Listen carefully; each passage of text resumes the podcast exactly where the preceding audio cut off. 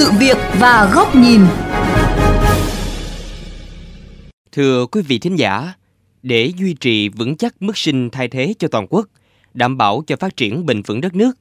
mới đây Thủ tướng Chính phủ đã ký quyết định số 588 về chương trình điều chỉnh mức sinh phù hợp cho các vùng, đối tượng đến năm 2030. Đây là biện pháp góp phần cải thiện thảm họa già hóa dân số trong tương lai, đặc biệt là ở thành phố Hồ Chí Minh, địa phương có mức sinh thấp nhất cả nước. VOV Giao thông đề cập nội dung này trong chương trình Sự việc và góc nhìn hôm nay. Xin mời quý vị cùng theo dõi.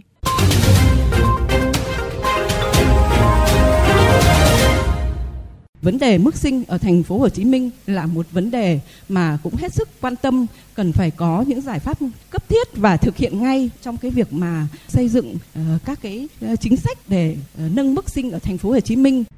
Một gia đình á, mà nuôi hai con bây giờ không phải là dễ, tìm người chăm con rồi chi phí ăn rồi đi học rồi nhiều chi phí khác nữa. Cho nên mà để sinh thêm đứa thứ hai thì phải cân nhắc. Nếu nhà nước mà hỗ trợ như chính sách đã nêu thì tốt. Người ta yên tâm sinh con thứ hai hơn. Do đó tôi thấy cái chính sách mà hỗ trợ cho những ờ, gia đình sinh đủ hai con là cần thiết.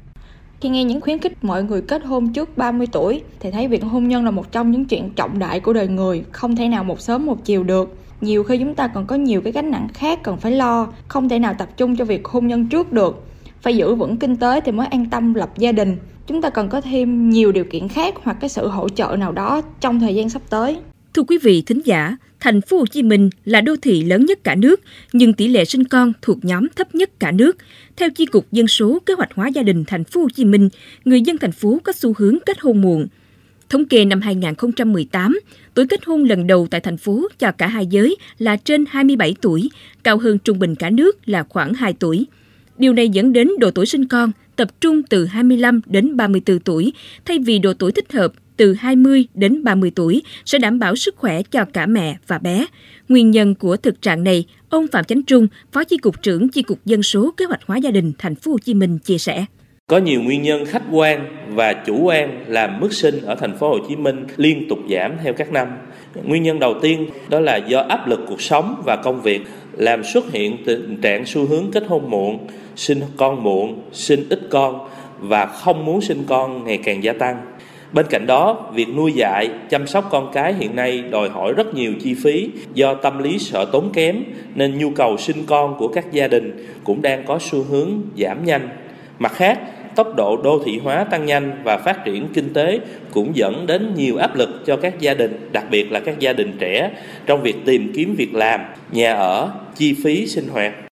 Ngoài ra, tình trạng phá thai, tỷ lệ vô sinh nguyên phát, thứ phát có xu hướng gia tăng cũng là những yếu tố tác động khiến nhiều gia đình không thể sinh con. Theo giáo sư tiến sĩ Vũ Gia Hiền, Giám đốc Trung tâm Nghiên cứu và Ứng dụng Văn hóa Du lịch, trình độ học vấn, điều kiện sống được cải thiện, lối sống theo trào lưu, tâm lý thích dịch chuyển cũng có tác động nhất định đến mức sinh thấp. Đa số có tâm lý đầu tư trình độ chuyên môn cao, ổn định về công việc, kinh tế vững chắc trước, nên lúc kết hôn hoặc sinh con thì độ tuổi cũng đã muộn. Việc ban hành các chính sách như khuyến khích sớm kết hôn, hỗ trợ giảm chi phí sinh con thứ hai, giảm thuế thu nhập cá nhân, mua nhà ở xã hội, ưu tiên vào trường công lập là cần thiết. Tính đến là năm 2010, theo tính toán trước kia thì nước chúng ta khoảng 120 triệu dân. Nhưng mà đến năm 2010 thì nước chúng ta vẫn trên 90 triệu dân. Tức là cái kế hoạch mà kế hoạch hóa gia đình nước ta thực hiện rất tốt nhưng mà nếu như tiếp tục như thế thì sẽ nguy cơ lại giống như những nước mà dân số giảm thì thành phố Hồ Chí Minh là cái điểm chúng ta đã thấy như vậy. Thì tôi cho rằng là chính sách của thành phố Hồ Chí Minh, đảng và nhà nước đưa ra là à, động viên những người sinh hai con được à, nhà ở xã hội rồi có những cái điều kiện khác tốt hơn. Thì tôi đã thấy là những người à, có một con đó thì điều kiện thường là đời sống rất là tốt, thì họ không sinh đứa thứ hai.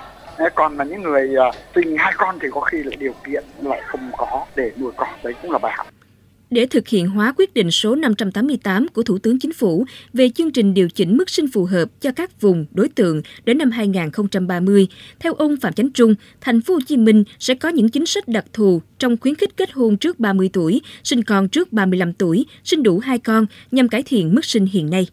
Chúng tôi đang đề xuất hỗ trợ miễn giảm toàn bộ chi phí viện phí trong lần sinh con thứ hai đối với các trường hợp là nhân khẩu thường trú thực tế trên địa bàn thành phố Hồ Chí Minh. Mặt khác, cung cấp các gói ưu tiên hỗ trợ vay, mua hoặc thuê nhà ở xã hội đối với các cặp vợ chồng đã sinh đủ hai con, thực hiện việc miễn giảm chi phí giáo dục cho trẻ em dưới 10 tuổi. Chúng tôi đề xuất bổ sung phần chi phí bán trú, ăn trưa cho học sinh và triển khai cấp thiết chương trình sữa học đường cân nhắc sửa đổi cho phép sinh con thứ ba tại các cái vùng mức sinh thấp không xem xét kỷ luật giảm mức đánh giá thi đua hàng năm đối với cán bộ công chức viên chức sinh con thứ ba trở lên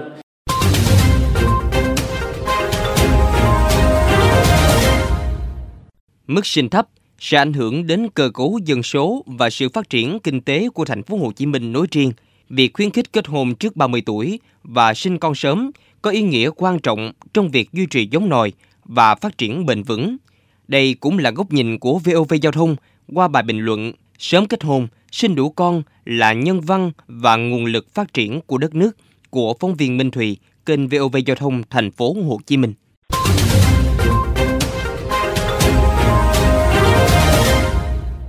Thưa quý vị và các bạn, có thể nói những năm gần đây, kinh tế của thành phố Hồ Chí Minh có mức tăng trưởng nhanh chóng, góp phần cải thiện cuộc sống của người dân.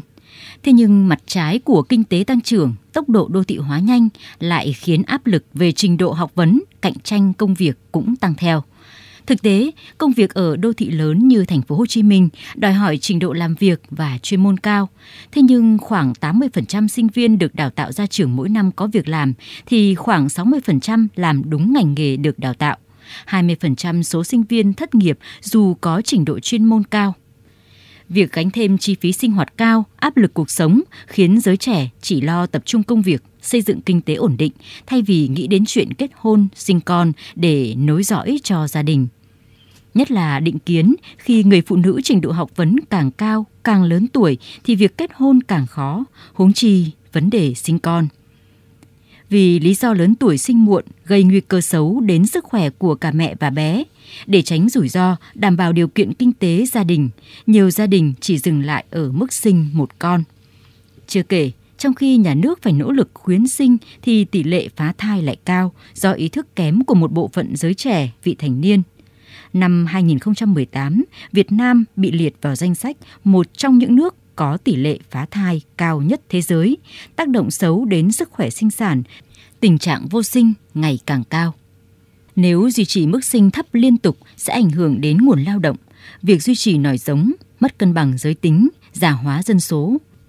Hệ lụy của điều đó là đất nước phải gánh thêm chi phí do già hóa dân số, các dịch vụ chăm sóc cho người cao tuổi, kinh nghiệm ở các nước phát triển phải đối mặt với dân số già, nhất là nước có truyền thống theo nho giáo giống như nước ta, như Nhật Bản, Hàn Quốc, cho thấy việc kéo mức sinh từ thấp lên cao là không dễ. Do đó, dù chi phí đầu tư cho chính sách khuyến sinh là rất lớn, nhưng nhất thiết phải đầu tư. Trước mắt, vấn đề phát triển sự nghiệp gánh nặng kinh tế luôn là nỗi lo chung của giới trẻ và nhiều gia đình. Do đó, trước tiên, nhà nước phải tạo công an việc làm, giảm lao động thất nghiệp, những gia đình có hoàn cảnh sống khó khăn, trả mức lương theo đúng trình độ lao động chuyên môn, đảm bảo điều kiện chỗ ở, vân vân. Đối với phụ nữ, phải được chăm lo tốt về sức khỏe và điều kiện làm việc, nhất là chế độ đãi ngộ tốt đối với những công việc có áp lực cao, yếu tố độc hại, nguy hiểm, ảnh hưởng trực tiếp và lâu dài đến sức khỏe. Để quyết định 588 của chính phủ đi vào thực tế, các cấp chính quyền cần triển khai thống nhất đồng bộ, triệt để, kết hợp với công tác tuyên truyền sâu rộng để người dân hiểu và nắm rõ. Tạo động lực để giới trẻ, các cặp vợ chồng tin tưởng, yên tâm thực hiện tốt việc kết hôn và sinh con đúng độ tuổi. Đồng thời, tăng cường giáo dục trong gia đình và nhà trường với trẻ vị thành niên, trang bị kiến thức, kỹ năng về sức khỏe sinh sản, lối sống lành mạnh, hạn chế thấp nhất tỷ lệ phá thai, Che già măng mọc vốn là quy luật tồn tại. Đây không chỉ là trách nhiệm của nhà nước, của quốc gia. Mỗi người trẻ, mỗi gia đình có nghĩa vụ ý thức sinh con trong độ tuổi phù hợp, đúng mức sinh thay thế, giáo dục con cái duy trì phát triển nòi giống là truyền thống, là nhân văn, là nguồn lực phát triển đất nước bền vững.